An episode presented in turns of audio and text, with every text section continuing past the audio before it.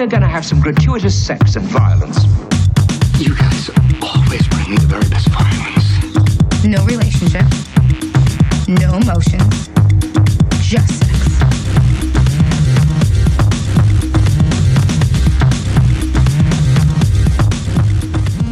Hello, everybody out there in the podcast community, and welcome to another exciting episode of Gratuitous Sex and Violence. Hey, Internet, how's it going? This is the show where we watch movies and then we talk about them in fun and exciting ways. My name is Orlando, And I'm Ned. and we're here live from our apartment. And today, we're gonna watch an exciting movie. It's a classic, so we're watching Vertigo, directed That's- by Alfred Hitchcock, Oh. starring James Stewart, Kim Novak, Barbara Bel Geddes, and Tom Helmore. Oh, Now- I didn't know that they were in that. Yeah. So I'm going to put a link to the IMDb page on the show notes for those of you who want to check out the rest of the cast and crew. But before we get to talking about this movie, let's talk a little bit about how this is going to work. Okay. So uh, we're gonna watch the movie here in a second, and you guys at home can watch the movie too because Vertigo is streaming. It's currently available on Starz, or if you have an Amazon subscription, you can watch it through the Starz add-on through Amazon. If you have neither, then I guess you just have to rent it. It's available in lots of different places on Amazon. It's uh, available in, in HD for $3.99, which is not a bad deal for some. Yeah, don't be cheap. Get it. Well, okay, so uh, this is kind of a cheat because this is what led to the picking of this movie tonight. Because I'm actually in the midst of binging Hitchcock movies. Uh huh. I feel like I feel like every year I get the urge to binge like a single director's body of work. And last Yeah. year I binged Martin Scorsese, which is amazing. nice. And then this year I'm, I'm binging Hitchcock. And uh, Vertigo is, uh, you know, one of his most um, well-known but also uh, complicated works. And I, so I thought that it would be a great one to explore tonight. So, um, are you ready to dig into Vertigo now? I am so ready. I'm So- chomping at the bit. Great. So what we're gonna do now, guys, boys and girls listening at home, we're gonna pause this and we're gonna watch the movie. We'll be back in one second, and you guys, like I said, can watch the movie too, and then come back and play along with us. Seriously, don't be cheap, people. Come on, rent it. Rent Vertigo. Spend the four dollars. It's awesome. You All right. mad people. We'll be right back. Peace.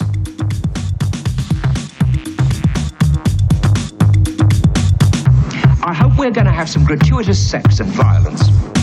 You guys always bring me the very best violence. No relationship. No emotions. And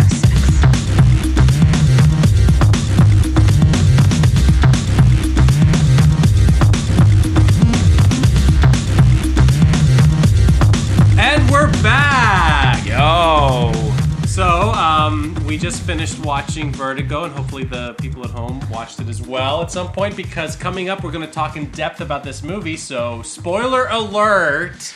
Yeah. If you haven't seen the movie, maybe don't pretty listen on. yeah pretty fresh you know uh, the, there are going to be a lot of hot takes here uh, a lot of contentious thoughts so you know you, you got to really have seen the movie Right, first right. you you know you, you got to you got to you got to know what's going on so um So, yeah Ned, have you seen this movie before? um so i think um this would be my third time seeing it All right. um, I would say uh, that it, it speaks to the generosity of uh, Mr. Hitchcock's character that he decided not only to make a movie, but uh, a primer on healthy boundaries and coping mechanisms. uh, right. That was really appreciated. So we're this is uh, like our first reactions to after watching. Now, uh, my full confession here. Yeah. This, I, this is one of the movies that I've seen the most in my life. I've probably Yeah? seen it roughly, maybe like a little over a dozen times. This is like the movie that basically made me fall in love with filmmaking. Yeah. The first time I saw it, I was maybe 13, 14. I rented Yeah. it from the library, a VHS copy. And uh, I I hadn't even seen like many Al- Hitchcock movies. I think this was my first Hitchcock movie. Yeah? And when I watched it, like, it really just stuck with me. Th- there was a lot that went over my head because as a teenager, you don't really get a lot of it, the nuances Yeah. and stuff. But there was something about it that really called to me, and I knew as soon as I saw it that I had seen a great movie. Yeah. and uh, and and every time that I watch it, I find more and more rewarding things about it. Yeah, this was this movie. I mean, I guess yeah. So so of the three viewings of it that I can remember, again, this may be my third or fourth time watching it. So like the first time, again, I was definitely too young to get it. Um, I don't know if I was maybe like same age as you or like maybe a little younger or something like that but it was definitely one of the hitchcock movies that my parents were like oh yeah you're gonna watch vertigo and um and then I remember like the second time I watched it, I think I was like either an undergrad or had recently graduated, and so obviously like that time, you know, have, having had my college learning, I was a little more like, oh yeah, there's so much going on, and so this time watching it. Like there's still so much in it that I don't remember from my Oh, previous two Right. viewings. Mhm. Like I still like like I had no memory of like the dream sequence. Uh, I forgot that Ah. Really trippy stuff. Yeah, I forgot that like he does meet her before she, you know, quote unquote dies as the wife Right. and stuff like that. Like there was just there were like there were like I I remembered like the general outline. Mm-hmm. Um, but yeah, there there was a lot in this viewing that I don't remember from from the last time I saw it. So, I was definitely really glad to like dip into it again. Yeah, it, it really catches you by surprise, and uh, we'll dig into a lot of more specifics here in a little bit. But first, uh, we're gonna do a little bit of trivia. Oh boy. But these questions are going will go in uh, a gradient. It'll start out with easy, and then it'll get harder as the questions go on. There's only Yeah. going to be five of them, so no pressure here. oh lord. All and right. uh, the, the the grand prize is bragging rights. So, yeah, yeah. and then yeah. there's a bonus question at the end. All right, cool, cool. So let's uh, let's start you off easy. All right, Um, trivia, trivia. Question trivia. number one. Oh lordy. Uh, at the beginning of the movie, Okay. the very beginning, how many people, including the crook, are involved in the rooftop scene, the rooftop chase? Uh, are involved in the rooftop chase. Yeah, how many people are? total? Total. It's only three people So, because yeah. there's there's uh there's Scottie, there's the cop, and the crook. So, You're three right. total. Ding, ding, ding, ding. Correct. Boom. Three people. Take that, SATs. Now, uh, while we were watching the movie, um, you kind of answered this one, so this is going to be an easy one. Yeah. Um, but uh, I, that's why I put it number two. Yeah, yeah. Um, there's a McKittrick Hotel featured prominently in Vertigo. Yeah. And there's also a McKittrick Hotel in New York City. So the question is, what immersive theora- theatrical production uh, makes the McKittrick uh, Hotel in New York City its home? oh, it's Ivo van Hove's West Side Story. no, uh, it's uh, Sleep No More. It's Sleep Um, No More. yeah. Did you see Sleep No More? I have not. No, I was at the Oh. McKittrick Hotel earlier this year, but I was watching The Woman in Black, not Sleep No More. Sleep No More might be a little too intense for me. I don't know. I mean, uh, Have you I- seen it? I have. I've been like twice actually. what do you think? I should go with you. I I really liked it. I mean, I think the tickets are like five hundred dollars now or something, right? It's Yeah, like- or I, yeah, I. I definitely remembered seeing the price crawl up, but um, Probably worth it for the yeah. I, I would say it. Yeah, I, I would definitely be down to go again. Definitely. Uh, it was. of, it um, was. It was. it- I mean, I think like for somebody who like you know was an undergrad in New York, Mm-hmm. was like studying theater. It was definitely. I mean, there were a lot of theater experiences in New York that I had that were like you know just revelations. But like, yeah, Sleep No More was really um, was really something because it was it was I think I, I forget what year it started, but like yeah, it was definitely like taking off during during my undergrad years. It's And been so, running for yeah. quite a while. Yeah, And for those of you who don't know what Sleep No More is, it's uh, an immersive theatrical experience where you basically um, wander a hotel, like a three level hotel, and Yeah. there's like different scenes playing out in different rooms and hallways, and uh, there's no dialogue, and you're not allowed to speak unless you go on a one on one with a character. It's Yeah. really.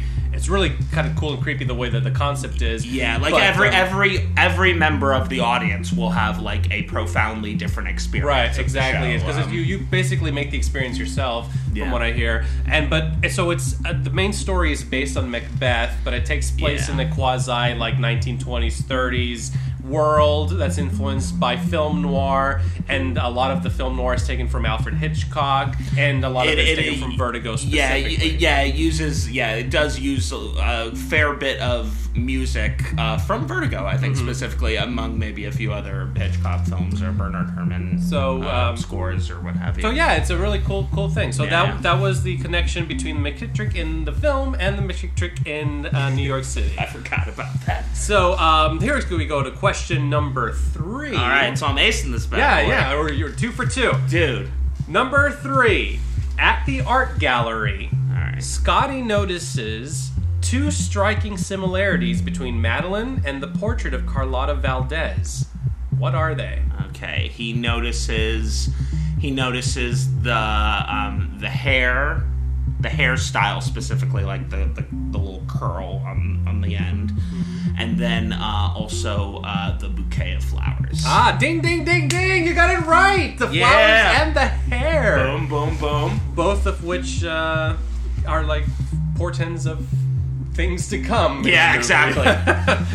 All right, so let's uh, let's keep going here. Oh, um, they question number four. Now you know these are getting progressively harder, but you're doing good. You're Oh doing boy, yeah. I, think- I don't know. I don't know. This this quiz, maybe nothing. Maybe nothing here. All right, so question number four. Oh boy.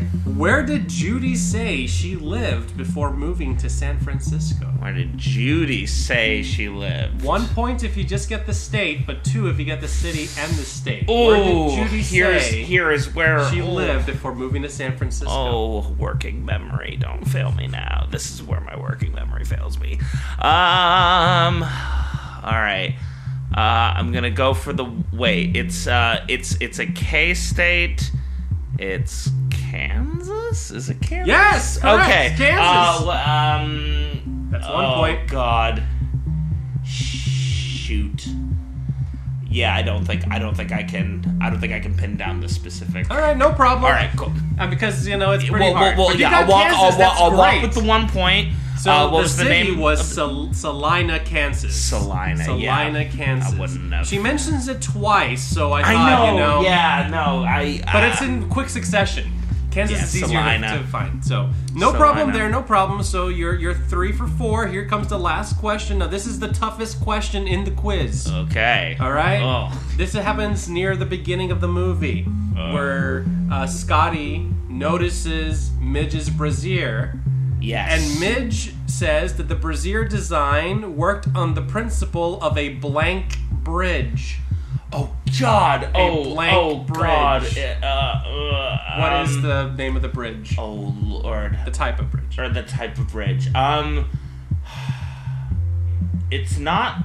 Wait, it, it, it's did she? It, it wasn't a suspension bridge, It was right? not a suspension. It was not a suspension bridge. In fact, she she was talking about Oh. how it suspends it differently. Exactly. Yeah, that's a thing. It, it wouldn't have the straps. Yeah, oh my god. What's it called? What's it called?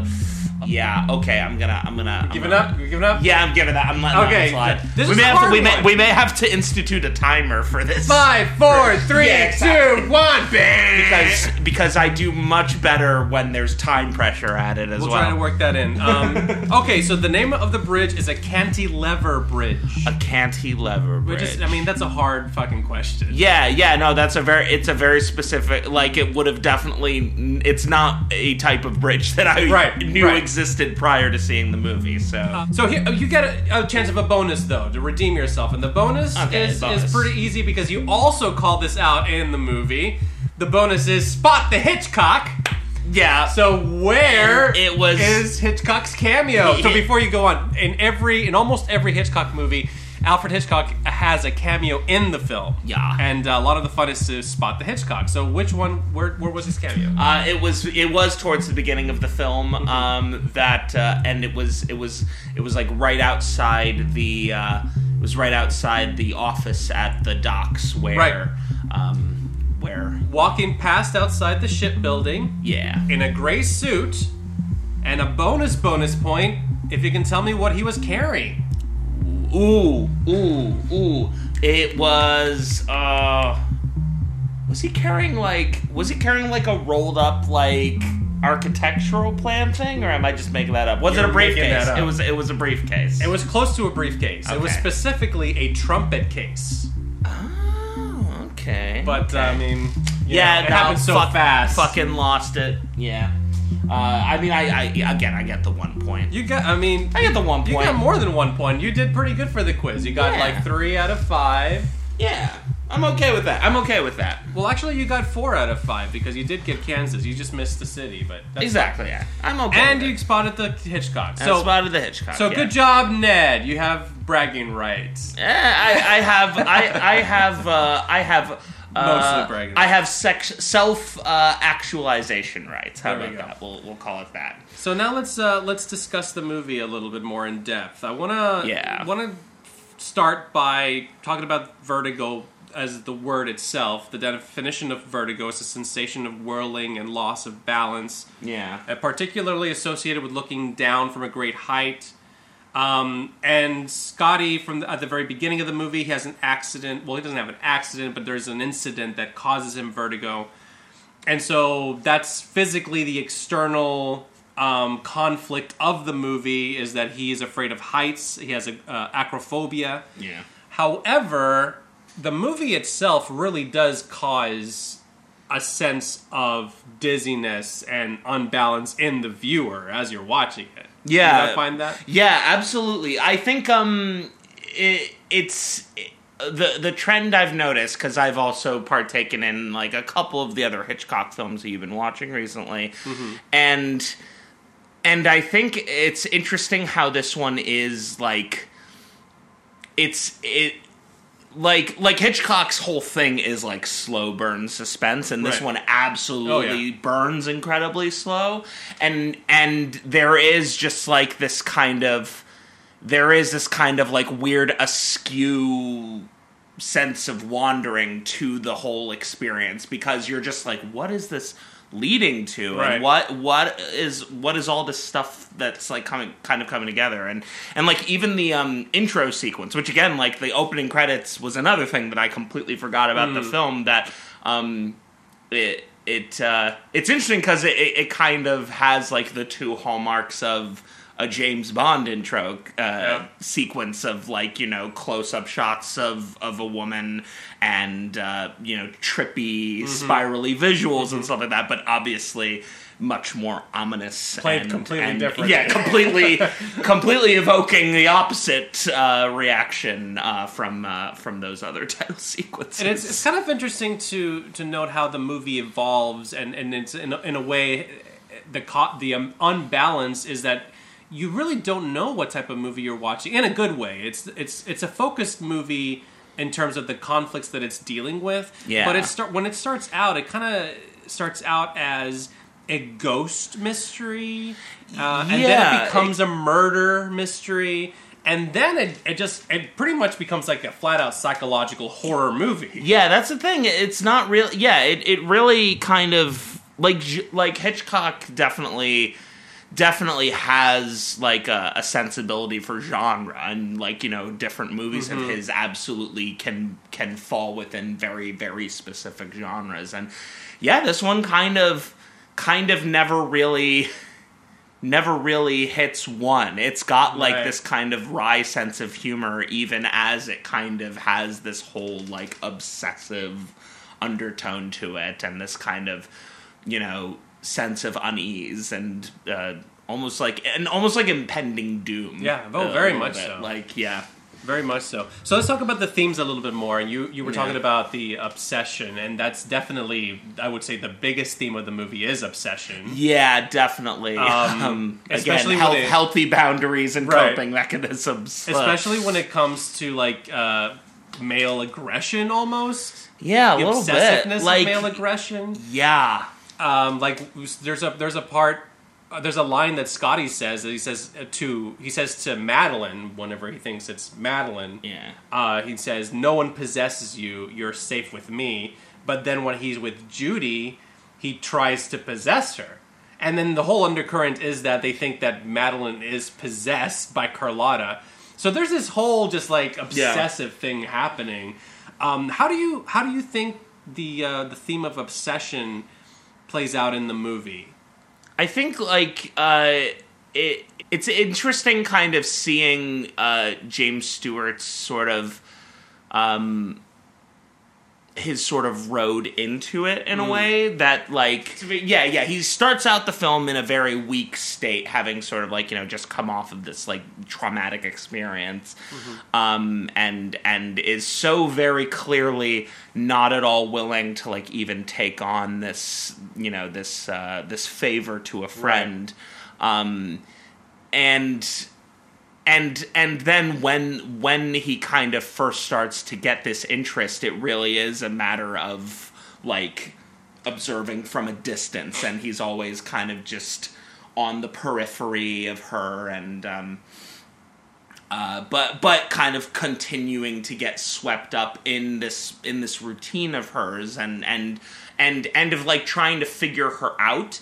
And and and I think that that's like I think that was one of the most striking things to me about this thing that he ends up kind of craving by the end of the film because he he he is always kind of coming at it from this sort of like outsider perspective. There's this there's this kind of idea that he's like crafted in his head of who this person is. And so even when he meets Judy who is like a real person he all he can do with her is continue to kind of chase this kind of this this other idea that is clearly so much more vivid in his like in his mind than like mm-hmm. the actual real flesh and blood person who's like in front of him. even even when he thinks he's with Madeleine and he's in love with Madeleine, he's in love with a fiction. Exactly. He's in Yeah, love that's somebody thing. that Like, doesn't she- exist. Exactly. Yeah, she's a complete.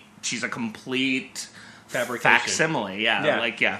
um, and it's and it's crazy to me. Um, so Hitchcock's known for uh, coming back to some very specific themes, and this movie, Yeah.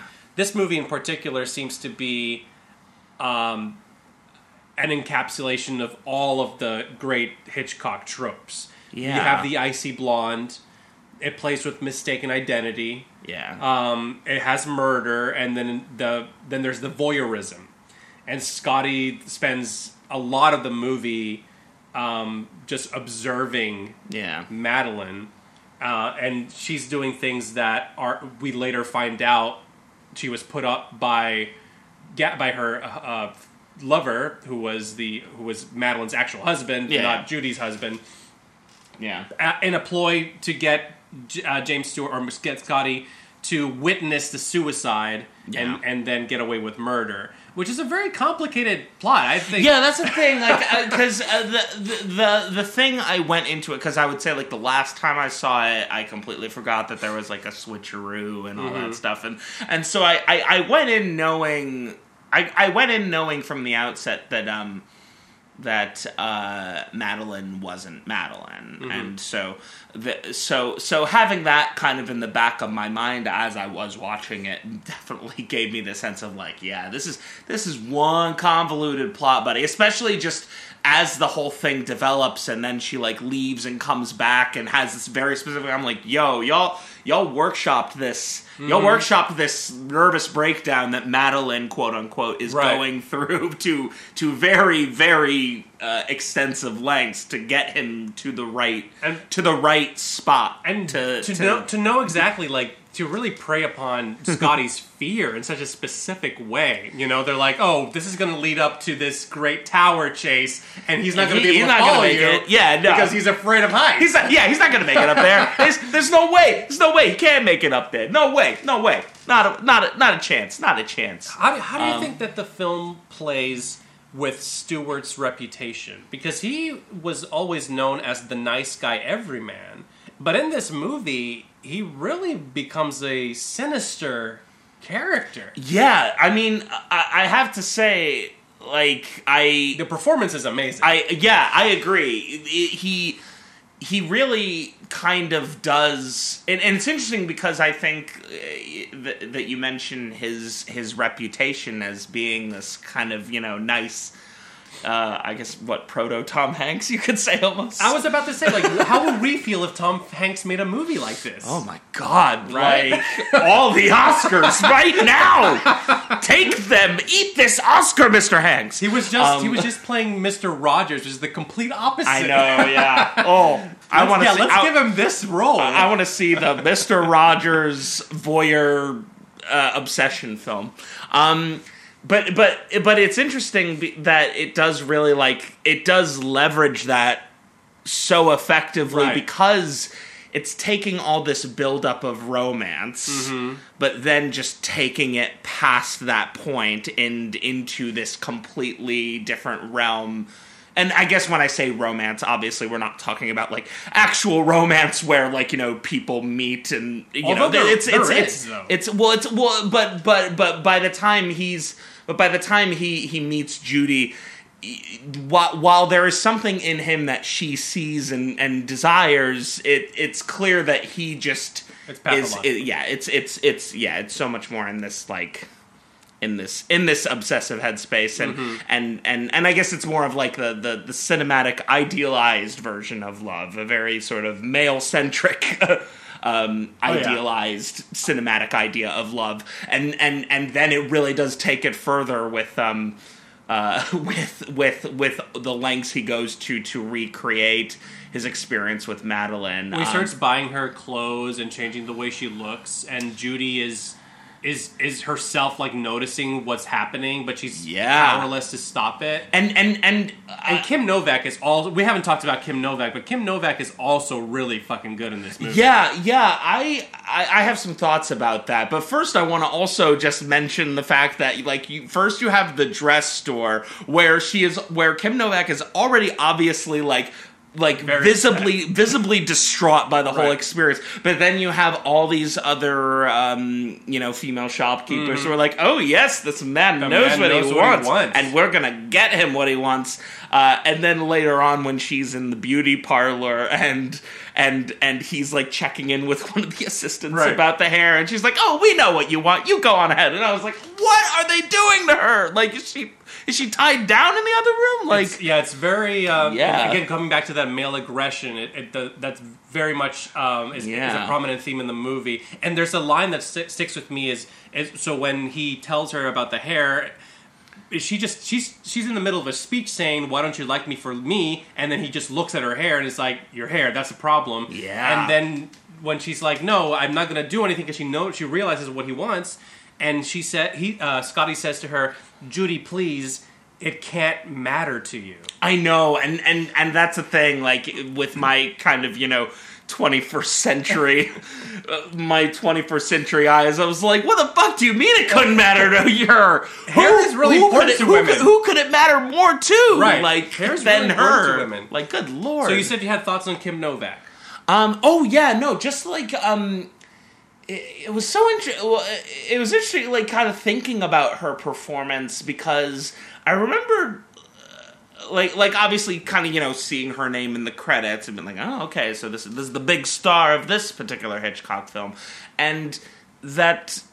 uh, I remember kind of being like, oh, there's something a little, there's something a little just stilted and unnatural about this performance when we are seeing her as Madeleine. Right. And um, so, so I think when we do get to see that moment, that first moment of meeting her as Judy, uh, when when he visits her in the hotel, and and and you really do have that moment of like, wait, like, is this a different Yeah. person? Like, you, it, it. it gives it gives you a moment, like you you you you can't mistake the you know the very the, the very uh, thick eyebrows Right. that they give her. Like those are definitely like the giveaway Mm-hmm. when they first reveal Judy, but like. But like, yeah, then just like the way she carries herself with him, the way she tells him to buzz off, it's just, um, a different yeah, it, it was a completely different person, and and so yeah, that was really impressive to kind of see them do that, and then to also have that moment after he's finally on the other side of the door, and then you see that look in her face that she absolutely did know him, Mm-hmm. like that was that was a fantastic reveal. And and again it's one of those things that like like every beat of that scene constantly is keeping you off balance. It and, really and, does. and her and her performance of that helps with that. Um i i guess i do i do wonder how how noticeable some of the like the aggressive stuff that's visited upon Judy slash Madeleine's character, especially in the later half of the movie, was noticed by audiences. Like how how much of that of of that like sheer aggression and control really kind of registered, and how much of it is like, well, yeah, of course he's gonna take her to the beauty parlor, Well, the and get movie it made up. And, the movie got really mixed reviews when it first came out because Yeah. people people uh, they were very critical about well, the mixing of the genres we were talking about. Like they thought that the movie was unfocused. yeah, Um, they thought that it was also and meandered a little bit too much, and they thought that um, it, it was a really, really slow paced movie. It's, it is a very deliberately paced movie, but it kind of gives it the dreamlike quality. From this perspective, like when you look back on it, it really is a tightly constructed movie. It's Yeah. just that it's very deliberate in its pacing. Yeah. Now, um, something in, in the construction of the of the story that Hitchcock changed that the story is based on the 1954 novel. Um, uh, and I'm not a Frenchman, so I, forgive me if I completely butcher these I will not. words. D'entre les morts, which means from among the dead, Okay. and it's by Boileau Narcejac. Um, and in that original novel, the reveal that the Judy character is actually Madeleine was held off until the climactic scene in the tower at the end. But but Hitchcock changed it to two thirds into the movie, and a lot of people actually criticized that the first time around. And, and Hitchcock actually, when he, after he made the decision, he questioned it himself, and he thought if maybe that wasn't the right thing to do. Um, people think that he gave away the surprise. So what's the rest of the movie? To me, I want to get your thoughts on this. Yeah. But to me, the movie is actually kind of elevated after that.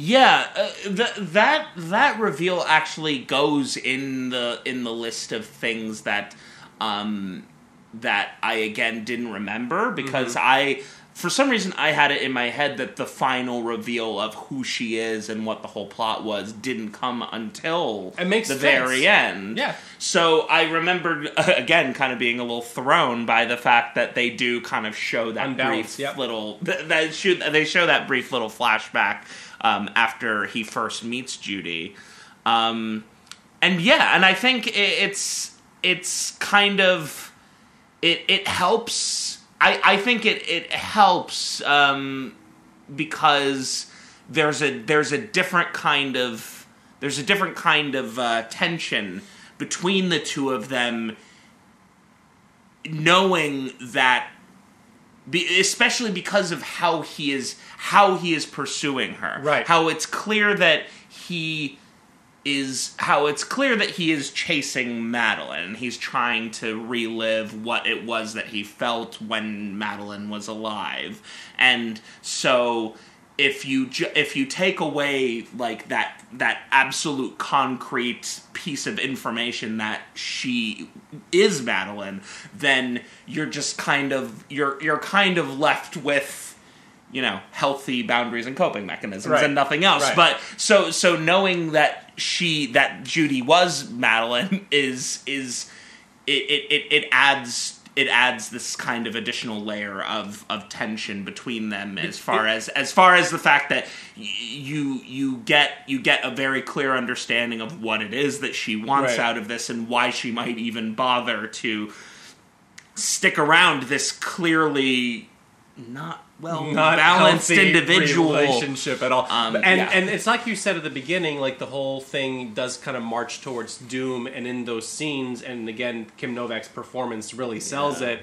Like you can see the doom in her face. It's almost like she knows in, in a way that this is not going to lead to a good. end. Yeah, it was it was hard to watch. Like like that entire third of the film was like very hard to was watch. actually yeah really hard to watch. Just kind of like seeing how yeah, just like how powerless she kind she clearly feels in the situation, and and and there is this this this kind of desperation too because of the fact that she she clearly wants him to to love her for her Mm-hmm. and not for this other thing. Um, yeah, it's, So we'll talk a little bit more about about that here in a second, but I want to talk about the uh, the score. Bernard Herrmann, who scored seven Hitchcock films, scored this Yeah. one, and this is his most celebrated of the Hitchcock films. Even though he I'd say rightly so. he did he did do a lot of critically acclaimed scores for Hitchcock, but this one is, I mean, it's just Yeah. amazing. How would you describe this score?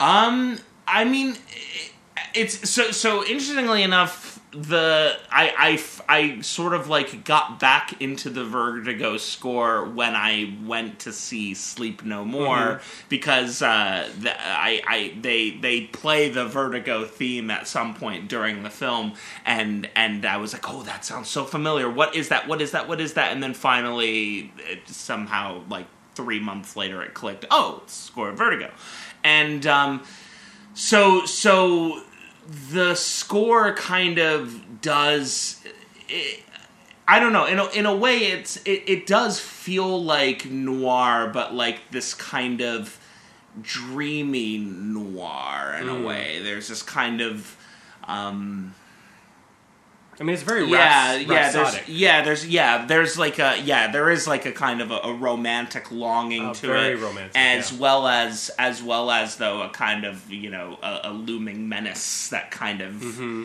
that kind of uh, informs it. Um, and it does feel very circular. Also, there's a theme of Yeah. like circles and Yeah.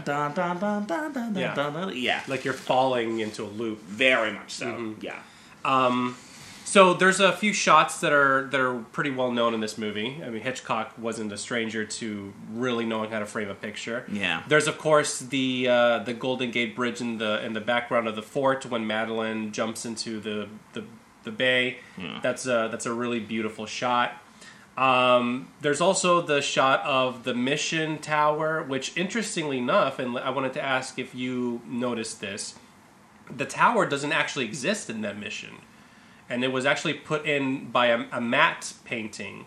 It was superimposed Oh. into the mission, and they created it to because they needed a tower for the scene, so they just made up the fact that the building had a tower. no, I, I would have failed that trivia question if you Yeah? asked me that. Yeah, And I did not know that. I did Yeah. not notice that. That's a really, that's a really good matte painting. Yeah, they used a lot of trick photography to cover it up, but Yeah. uh, it's pretty effective.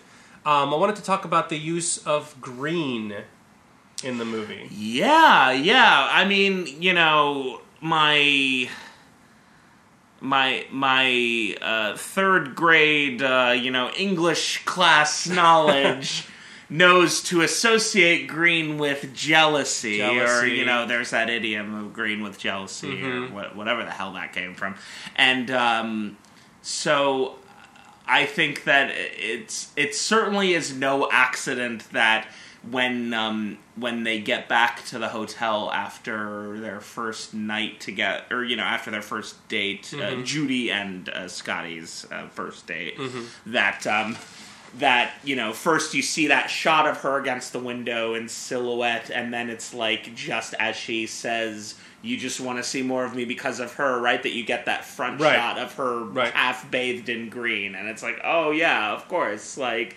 so so i definitely noticed that aspect of it um i didn't notice m- i i didn't notice much green prior to that kind of final third it, it really felt like that because the the first shot of Judy I think is in a green dress, Yes. right? And then um and then you have like the lighting from the hotel window. Um but The car that she drove around was green, also. Oh, okay. Okay, that's good. That's good. Um yeah, cuz cuz I mean otherwise she was pretty much just wearing I think gray the whole time. She was wearing gray a lot. um but yeah, but the car green. and definitely. Judy's okay. skirt was green. Yeah, yeah. Um, she wore a lot of green. Um, green is a, is a recurring color with Hitchcock. Uh, Tippi Hedren's character in The Birds wore a green suit the whole time as well. And I think Oh. that so for Hitchcock, the green uh, symbolizes almost like a falling into danger kind of thing.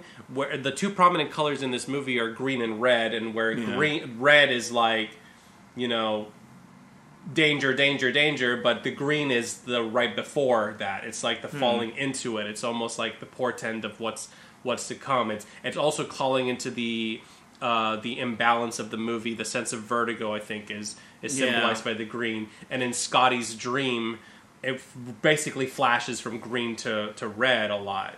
Yeah, yeah. I was gonna say that. Um, yeah, I, I, I feel like I do remember that. Um, and and that and that's a very that's a very kind of tough on the eyes combination Right. to get like that green and red fr- flashing. Even at the very beginning, when Scottie is testing out his vertigo on the furniture in Midge's apartment, Yeah. when she brings out the step ladder, the step ladder is green as well, and he he oh. steps on it, and then he has the vertigo fit. So Oh, oh, good looking out. Good looking out. the most famous shot is the vertigo zoom effect, yes, which uh, he, Hitchcock basically invented for this movie, or I guess his team did. He wanted an effect, and they invented it for him. yeah. And the effect is known as the dolly zoom, and it's accomplished by either dollying out and zooming in, or dollying in and zooming out, depending on whether you want the object in the foreground to appear smaller or larger in relation to the background. Yeah. How effective were those shots in conveying Scottie's acrophobia? Um, I mean, it's. I mean, the thing is, like that specific effect has, uh, like, like obviously since the film Vertigo, Been used a lot. It's it's like it's like part of you know. It's it's just like an essential part of the filmmaker's toolbox. Um, Mm-hmm. I I remember like watching at least two or three different film majors at school, all like during film shoots, like recreating that effect. And I was like, "Oh, what are you doing?" It's like, "Oh, it's that thing he did in Vertigo," and like you It's know, just so cool, though. you know? yeah, it's, but it's just so fucking cool. It's a little bit like that, you know, that uh, the idiom, I guess, because they're the trope that Seinfeld's just not funny because, Right. You know, it's it's such a foundational comedy that, uh, from which you all forget other how comedy- groundbreaking it Like, yeah, you, yeah, you, yeah. It's easy to forget that. Um, that said, I think it, it is kind of the perfect. It is kind of the perfect way to convey that lurching of the stomach because that's what you're i think that's what it's trying to create in Yeah. the audience Oh, yeah. is it's trying to it's trying to it's trying to make your stomach lurch Mm-hmm. a little bit and uh, it's, it's yeah because uh, because everybody kind of has that has that that vertigo reaction Mm-hmm. of just like feeling yourself like hanging over the precipice Right. so it, it's definitely an inspired an inspired piece of film craft to to to come up with that effect and that that kind of warp to to put to put like what is essentially a full body experience Mm-hmm. and then just translate it completely visually it's like it's it's pretty fucking unreal Another director who uses it a lot is Sam Raimi. He usually uses it for comic effects in Yeah. uh, the Evil Dead movies and um, in The Quick and the Dead, his his uh, western. He uses it. Um, and then the other uh, shot that I remember that really prominently uses the effect is in uh, the Fellowship of the Ring, the first Lord of the Rings movie. Whenever Frodo and the hobbits are in the middle of the road, there's the leaves all around them, and the ring wraiths are coming, and Oh, yeah, he uses the effects on Frodo to, I guess, give the feeling that the, the evil is coming after. Yeah, yeah, and like yeah, kind of the way he he he very acutely feels the sudden danger Right. that they're in because of the ring.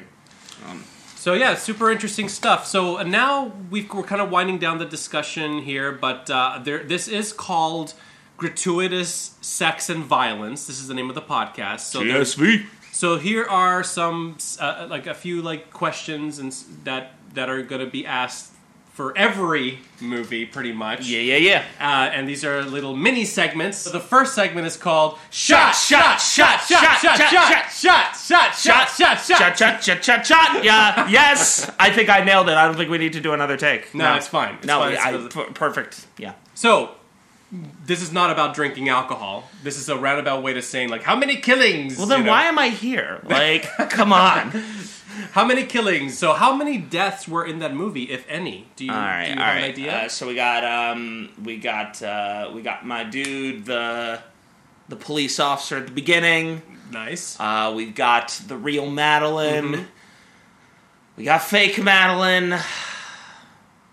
And we've got Midge's fucking pride, man. Oh, Because we yo, didn't even talk about Midge. no, we didn't talk about is Midge. And you know what? Screw us. Screw us that we left out Midge because Midge was was was awesome. She was on point. She was there for Scottie, and Scottie was never Barbara there Bel for her. Was great. Yeah, she's great. She yeah, she just oh, it, it, it was frustrating seeing him just constantly be like, "Get out of here with your nagging," because like man, she she had Scottie's number like every fucking minute. You know, of it's movie, interesting you know? that another Hitchcock trope is the overbearing mother, and there's not really a mother character in this movie, but there is a scene when when uh, Midge visits him in the uh, the uh, psychiatric hospital, and she says, "Mother's here." Yeah, I, I, I was, I, I did a double take there. Mm-hmm. I will admit, I was like, say that? Yeah. did she say that? Because I mean, it, it, it, yeah, it gave me pause because I was like, okay, well, there's clearly, there's clearly a, a deep feeling for her between her and him, and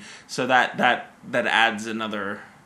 Adds another layer to that, but that's that's Hitchcock Mm-hmm. for you because Hitchcock's always always about the layers. al- always doing something about those maternal layers. All right, so this next segment is called Bib Tube, and uh, Kill me now. so th- this is about the sex in the movie. Is there Yes. any nudity or sex? Let's discuss those as- aspects now. There's not really any nudity or sex in this movie. No, not not really, but, uh, But there is a lot of sexually charged imagery. Yeah, de- there's definitely there's definitely some sexual tension going on, Qu- quite a bit um, between him and him and Midge again because Yeah. Midge, you know, she she lays down some pretty fantastic game, and and then he's all like, "Oh, you can get engaged to me," and she's like, "You asshole." Right. Um, At the end in the tower, when he's pulling Judy through, and the, the shot of her just like kicking her legs as he's dragging her, literally Yeah. forcing her up through the orifice into the tower. That was very sexual. t- I mean, Yeah, yeah. There's way. yeah, there's definitely yeah. There well, and, and especially because you just like you don't know really what's going through his head. Like I remember during that final sequence of just like, man, is he is he just gonna fucking kill her? Like what is what is happening there? So yeah, it's definitely very charged and very frenetic. Um, and what I what I found interesting too was kind of like uh, the way Judy was kind of sizing him up a little bit in the beginning too about like how you know he like you know she she immediately kind of calls him out on oh I remind you of somebody huh guy you, you know talking about how guys are always trying Right. to pick her up and stuff like that Oh, very and then, much so. and then and then when they agree to go on a date and then she kind of concedes you know look I've been picked up a few times and Mm. I was like okay it's interesting like they're they're being they're being a little real there. Um, so I, I found that I found that interesting kind of that that sort of concession of hers in a way. Because I don't know that's not necessarily it's not I, that doesn't seem like for the time period that that's even necessarily something that you you're you're gonna be that upfront or honest about you know? So. So that kind of leads us to our next segment, which is eh, That's that's problematic. yeah Okay, so obviously we live in in 2020, and this movie was made in 1958. Yeah. So looking back, is there anything problematic in the movie that kind of would give modern audiences pause? I, I mean, I mean, again, I have to say the, just the fact that Judy is clearly in in in like quite visible distress, and then you just have this team of shopkeepers and makeup artists. All of them are like, "Oh, well, the man wants what the man wants, and so why don't you just, you know." Let him let him do his thing, and I was just like, "Oh God!" Like, there's a whole there's a whole system like there's a whole system, a whole industry just ready to subjugate you right there. is the movie is the movie criticizing male obsession? That that is the question. Right. That actually honestly is the question. And I don't know. I don't 100% know. I think it it doesn't necessarily it doesn't necessarily it's not it's not a uh, uh it's not a an infomercial for male obsession. Let's say it's not. Right. You know, It doesn't paint it it's in the most yeah, positive it's, it's light. not rom- yeah, it's not. It's not romanticizing. And one, it's interesting because you might think it is, considering that, like, you know, he d- the he does have a fair share of romantic kisses, including like the big swelling romantic kiss that you see between him and Judy when she is finally completely made up as Madeleine, Right. and and and it really is like it really is like an end of film kiss. Mm-hmm. Like I took a beat and was like, is that the end of the Right. movie? Right. Because that's like that's how many movies end. But that's again clearly Hitchcock being like, no, Yeah, it's the, there's uh, more. We're gonna we're go- we're gonna go past that. We're going to go to the truth of Darker things and areas. yeah, and darker areas and whatnot. Um, so yeah, I don't know. I mean, I think again, it, it, it leverages so many kind of interesting known qualities both within the film and without the film. Again, you mentioned James Stewart's reputation, um, and that's interesting. Thinking about how I guess ironclad that reputation was prior to this film, that you know he really is this kind of because he really does inhabit this this this this off kilter disturbed man pretty well. Um, James Stewart was 49 when he made that movie, and Yeah. Kim Novak was 26. Um, Hmm. Is that age difference problematic? Uh, you know, uh, I I would say I would say it it it strikes me as an awful lot more problematic considering how coercive he is hmm. towards her, especially in that back third. Like that, just you know, he really he's he he he really does exert an awful lot of pressure on her and so it's it's and and it's it's clear that there is a there there is a pretty strong kind of power imbalance. Oh, and definitely. and and she and and it's interesting because again like you know when she first meets him she you know she she really rebuffs him pretty explicitly and pretty strongly but he kind of continues to you know talk his way into her room. And um so yeah i think i think the age difference like like i think two consenting adults at that age you know i, I wouldn't i wouldn't fault them but it's clear in this film that yeah there there is a pretty strong power imbalance between the two of them. So i think that's that's probably a different thing. During my binge of Hitchcock this time around, what I've what I've really been focusing on is his treatment of women because Hitchcock has this reputation yeah. uh, of being uh, a pretty misogynist person. The way that he treated like his actresses off off the set was at, at times pretty brutal and, and disgusting.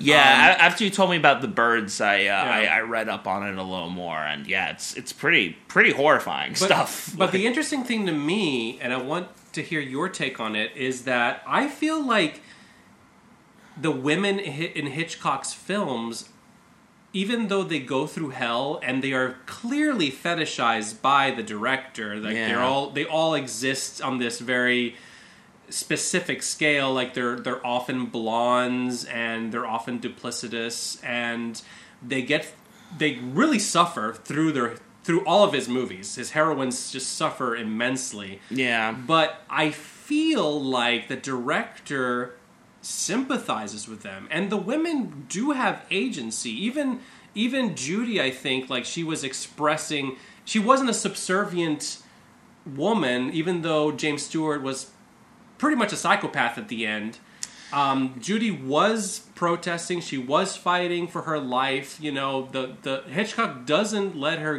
go away without a fight. He really does sympathize with the women characters themselves. Maybe not with the actresses on, on the outside of the film. Yeah, I mean, I think I think it it'll it definitely varies in degrees. I think um yeah, I think I think definitely the writing for his women characters does still leave an awful lot to be desired. I think I think that that while there is something that I really appreciated about about Kim Novak's performance and about Judy's kind of toughness, um, there is there is there is still something a little lacking there in terms of that you know the worlds of the worlds of both women in in this film do very much revolve around James Stewart's character in a way, Midge and and, also. and yeah, yeah, definitely Midge as well as uh, Judy. Um, Uh, I, I when I say Judy, I mean Judy Madeline, but obviously Judy. Um, but yeah, so so I, I think that, that that aspect of it definitely makes me think that you know there was a little more respect that Hitchcock could have given both of them. Um, and and again, especially because I really I really grew to love Midge in this particular Right. watching um, because of just kind of how because I think at least in her case, it's like it's clear that it's clear that James Stewart's character is a known quantity to her, and and so she she kind of pursues him in this way that's very true to herself in a way. Um, whereas I think that you know Judy's character is is really just like wholesale victimized in Oh, yeah. like throughout like Even from- even when she's Madeleine, she's victimized by the by the lover. by yeah, boyfriend. yeah, by yeah, by that plot, by that whole plot, and and um, And they talk they And- talk about James Stewart being the victim, but but but Madeleine is really the victim. yeah, she yeah, she is absolutely yeah, she is absolutely kind of victimized by that. So I think I think that that at the end of the day, I I don't I don't think Judy's end of things aged particularly well Mm-hmm. um, on the whole. I. I, I haven't seen as many Hitchcock's films as you have recently. Seeing these films recently has made me want to dive back into his work and, and to see them again. Um, but yeah, definitely that is something I'm noticing that um, that that yeah the the the the, the blondes, all of the blondes, Blondes, yeah. so many So many fucking blondes. blondes. Jesus Christ. Um, yeah, they they tend to they do tend to kind of exist on a very on a very narrow scale, Right. like you said. Um, just a couple more things that caught my attention in the "That's Problematic" segment here. Yeah, that's the thing. I think like it, it- we we're probably not going to get equidistant equidistant to section lengths Right. when we're talking about a film from 1958. Right. Oh yeah. No. like no the way. problematic section, it's going to be pretty inflated. And- but and- but but I but I like but I like thinking about And a, and a lot of this thing also is like how many of them are on purpose. That that's why when, when we're, we're Well, talking that- about like is this a criticism of of male obsession? Yeah. You know, is Well- is Hitchcock because Hitchcock was is def this is his most personal film. A lot of people say.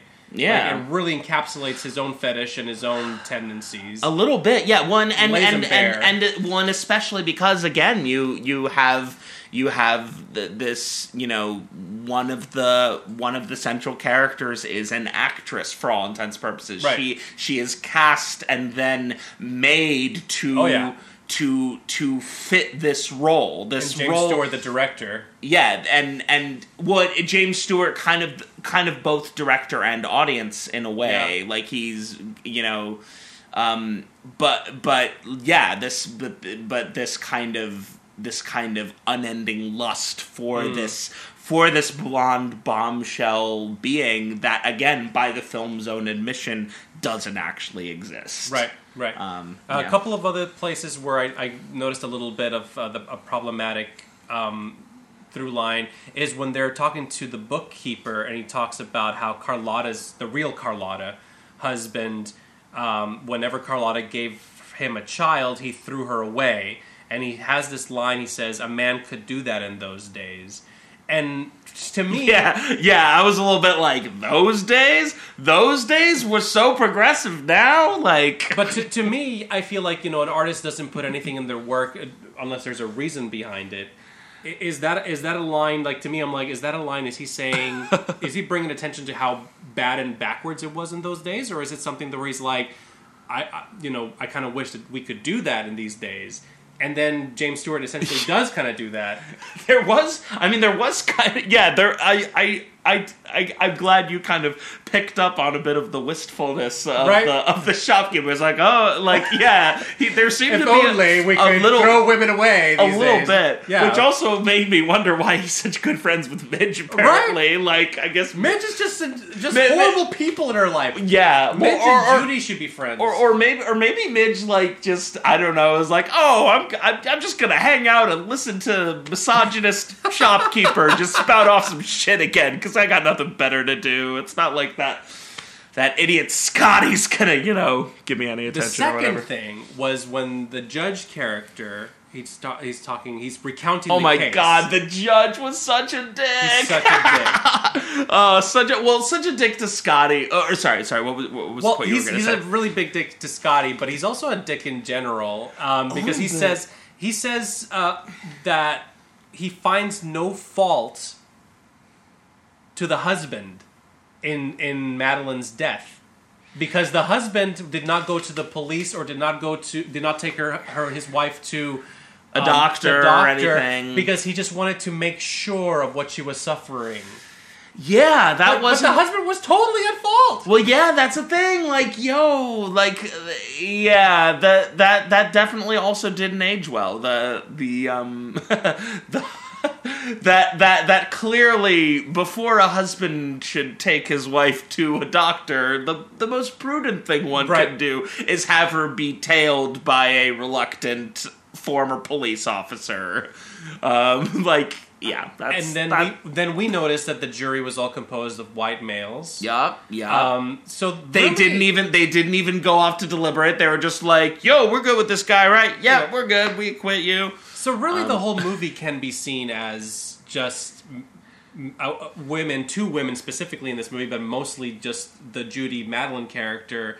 Um, living in a world of men and how the men in her life just completely control her. Yeah, That's really what, and it's, it goes back to the theme of obsession. yeah. One and and it's like that. There that I think she. Yeah, she's she's given very little afterthought. I think again, you know, Kim Novak definitely makes the most of it, mm-hmm. and and really does give a fantastic performance. But but yeah, it, it's it's it's kind of unfortunate. It, it is kind of unfortunate that that we couldn't see more of I don't know. Like I, you, you kind of, you kind of feel like when when Judy and Scottie first meet face to face, that there's like, oh well, like she, there's an interesting person there, but then he really does kind of systematically strip more and more of her away in favor of his, you know, Madeleine fantasy, and um, yeah, and then you get that one scene where she's just like happy as can be right before they're about to go to dinner, and then you know, right before he sees the necklace and figures everything out. Um, but just for a moment. It, it kind of reminded me of uh, Uncut Gems, where you you know like you, you get that moment of just your biggest high right before your your biggest Ooh, fall. yeah, yeah, very much so, very much so. So uh, this is this is not having to do with the problematic thing. Just a general question here. The Yeah, yeah. the nun at the end is is that are we meant to take that as Hitch's confession? Is that what this movie is? Mm. That's an interesting take. That's an interesting take. Um, because her her lines at the very end of the film I are voices. yeah. She says, "I heard voices." She comes out from the from the shadows, and then I guess so. So so, so it was just that her being there startled Judy to the point of She looked like freaking death Yeah. incarnate.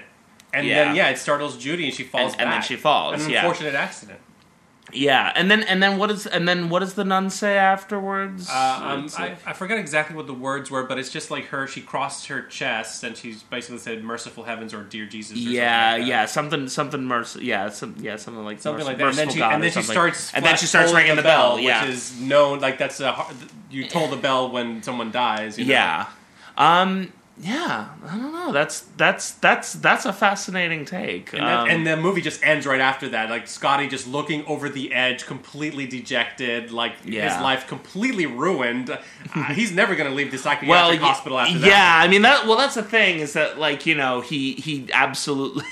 Um, deserves it. Yeah, no, he well, he deserves it, but yeah, it, it is so fascinating to kind of see how he, yeah, how how he he really no, nothing that he sees from from the moment he takes up his friend's his friend's request onward is at all what he sees. And pretty much the wool is just always over his eyes for the entirety of the mm-hmm. film. Like everything that he experiences is is an illusion for Yeah. his benefit. And again it's like at first it's all being conjured for him but then he ends up making it by the end of the film as well Uh, in 2012, British Film Institute's Sight and Sound magazine, the Critics Poll, picked Vertigo as the greatest film ever made. And it replaced Citizen Kane, which is often cited as one of the greatest, if not the greatest film ever made. Yeah, I, I remember when the discussion was happening of like, oh yeah, Citizen Kane is no longer the greatest film; it's now Vertigo. So, fi- so final thoughts on Vertigo. Would you say it's a it's a good movie, a great movie? Would you even go as far to say greatest film ever made? Like, what what do you what do you what's your takeaway from it? Yeah, um, I I I hesitate to say that any film that isn't The Matrix is the greatest film ever made. Ah, yeah. Um, but uh, Kowski lover. uh, specifically a Matrix lover. Mm-hmm. Um, well, this this is a this is a much longer discussion than we For have time day. than we have time Another for in this episode podcast of wrap. gratuitous sex and violence.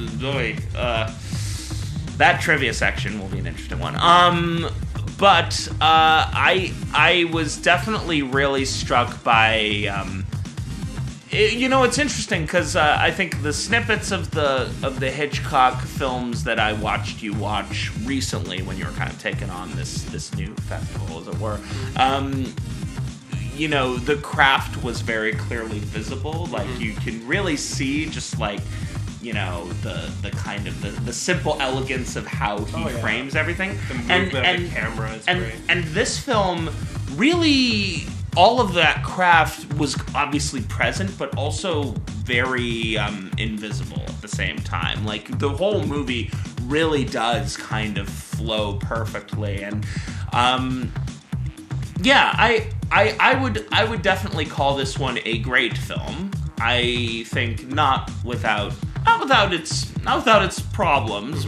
but a lot of that is just a product of of its time and of its creator in particular. Um, but certainly, um, yeah, I think you you can't deny that it is one of Hitchcock's best films. I think I would probably need to see more of his movies to really make that assessment, but yeah, it definitely it's it's definitely a, a whopper of a film. And and there's there's clearly so much going on that like my three very distant viewings of it alone would Right. not be able to pick up on. There's obviously there's obviously just so much going on in just like the periphery and in every shot and in everything about how the characters are drawn. And that's the thing too is that I think even if even if I think even if I may find that some of his female characters have gotten short shrift as far as how they've been conceived and whatnot, like there's still just so much richness in kind of the psychological story really that the is. film is telling, and so And and his Yeah, and his actresses always gave him 150 percent. They're they're always great in his movies, and I and, and like I was saying, I think that the characters are super interesting despite being put through the ringer. Yeah, And not just in this much so. movie, but um, but yeah, they're just very very fascinating characters. yeah. What are what are your uh, what are your final thoughts? So I think that I, I it's so subjective to say which one is the greatest movie of all time. And if I'm comparing this to Citizen Kane, I, I don't even know if this one would be better than Citizen Kane because Citizen Kane is a pretty perfect movie, I would say, in a Yeah. lot of ways. I think I've only seen Citizen Kane maybe once or twice Yeah. myself, so might Um, might need to see that. I might see, might just see that one. Um, but Vertigo, I think, is definitely Hitchcock's greatest achievement, arguably as a movie. It's definitely um, his most mesmerizing, his most hypnotic. Uh, he has he has movies that are a lot more fun. You know, he has North by Northwest, To Catch a Thief. I think are a lot more crowd pleasing and fun and romantic. Rear Window is a much more suspenseful, nail biting movie. Um, Psycho is, of course, the template for modern horror, and The Birds as well, both templates for modern Yeah. horror. Um, but Vertigo really uses, like you said, it uses all of his tricks to to just like the best at its potential. It, it, it tells a, a weird story that's very personal to him, and he uses it. He uses suspense. He uses his, his camera tricks, and uh, all to tell a story of one man's obsession um, with a fantasy, which Yeah. which is Hitchcock's obsession. In a way. yeah, yeah. Um, so yeah, that's that's the end of, of, of our discussion. Uh, Very much so. Ned, I want to I want to thank you for having this conversation with me. I hope you had fun. Oh my god, yes. Let's do this again. Let's soon. do this again. Yeah. Um, So, my name was Orlando, and I want to thank everyone out there for listening to Gratuitous Sex and Violence. Now, go watch some movies. I hope we're going to have some gratuitous sex and violence. You guys always bring me the very best violence. No relationship. No emotions. Just. Just